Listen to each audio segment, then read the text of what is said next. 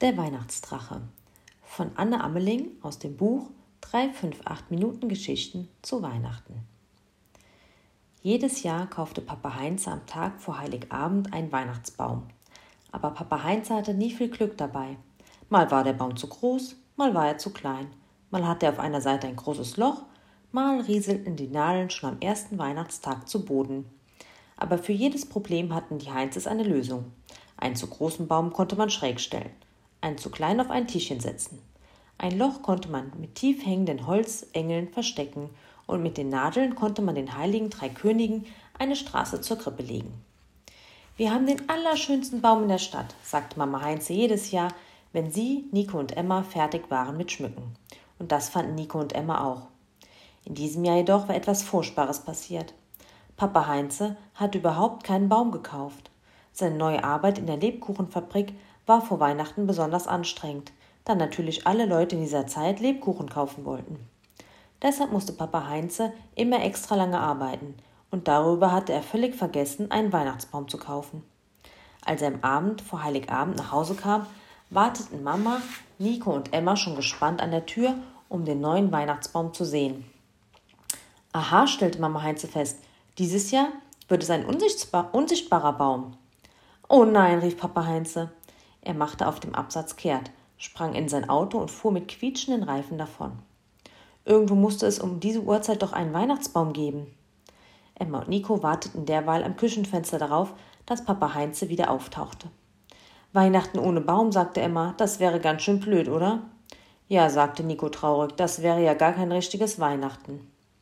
Nachdem sie in der Küche zwanzig Runden Mau Mau gespielt hatten, tauchten endlich Papa Heinzes Scheinwerfer in der Einfahrt auf.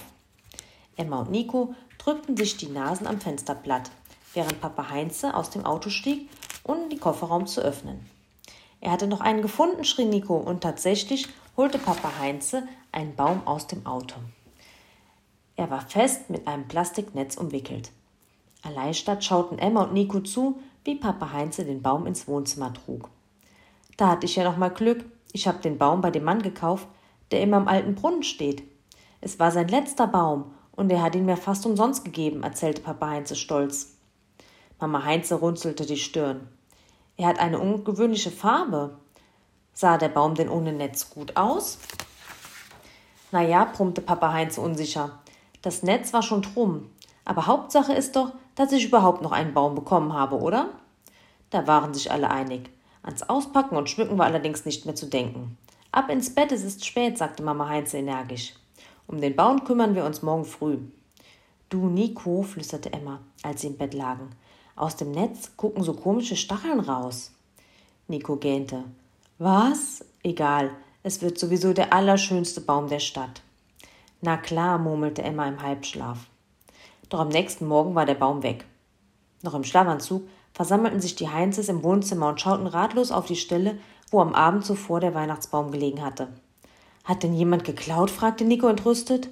Emma begann zu weinen. So eine Gemeinheit. Jetzt haben wir keinen Baum. Papa Heinze kratzte sich am Kopf. Ich zieh mich schnell an und schau draußen nach. Vielleicht gibt es ja Spuren. Eilig ging er ins Schlafzimmer, öffnete die Tür vom großen Wandschrank. Plötzlich wurde er kreidebleich. Mit einem lauten Knall schlug er die Tür wieder zu. Kommt mal her, das müsst ihr euch ansehen, rief er aufgeregt.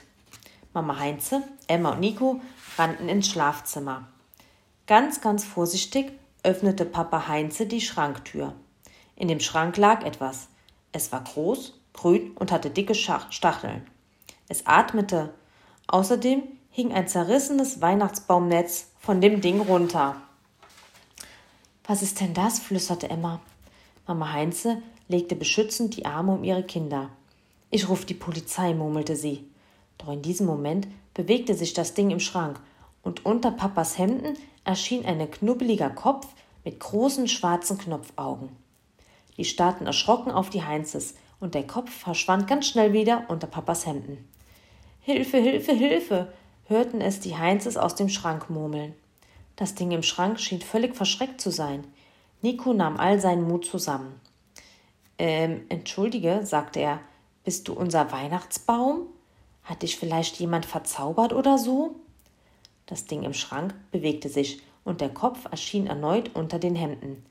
Ich bin ein Stacheldrache, grummelte es. Bitte tut mir nichts. Gestern Nacht bin ich in dieses blöde Netzmaschine geflogen. Man hat mich völlig verschnürt und durch die Gegend getragen. Als ich mich endlich befreien konnte, wusste ich nicht mehr, wo ich bin. Papa Heinze hatte nicht viel Glück mit Weihnachtsbäumen gehabt, aber einen Drachen hatte er bisher noch nie erwischt.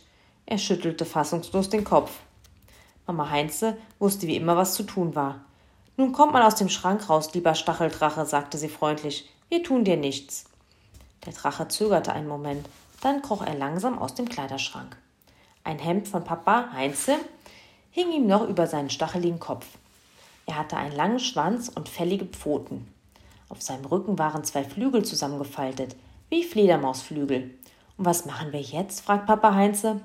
Frühstücken, sagte Mama Heinze entschlossen, und das war wohl die beste Idee.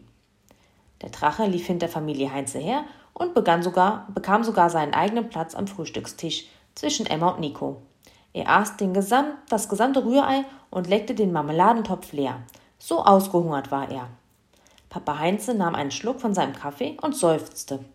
Erstens stellte er fest, wir haben keinen Weihnachtsbaum. Zweitens, wir haben einen Stacheldrachen.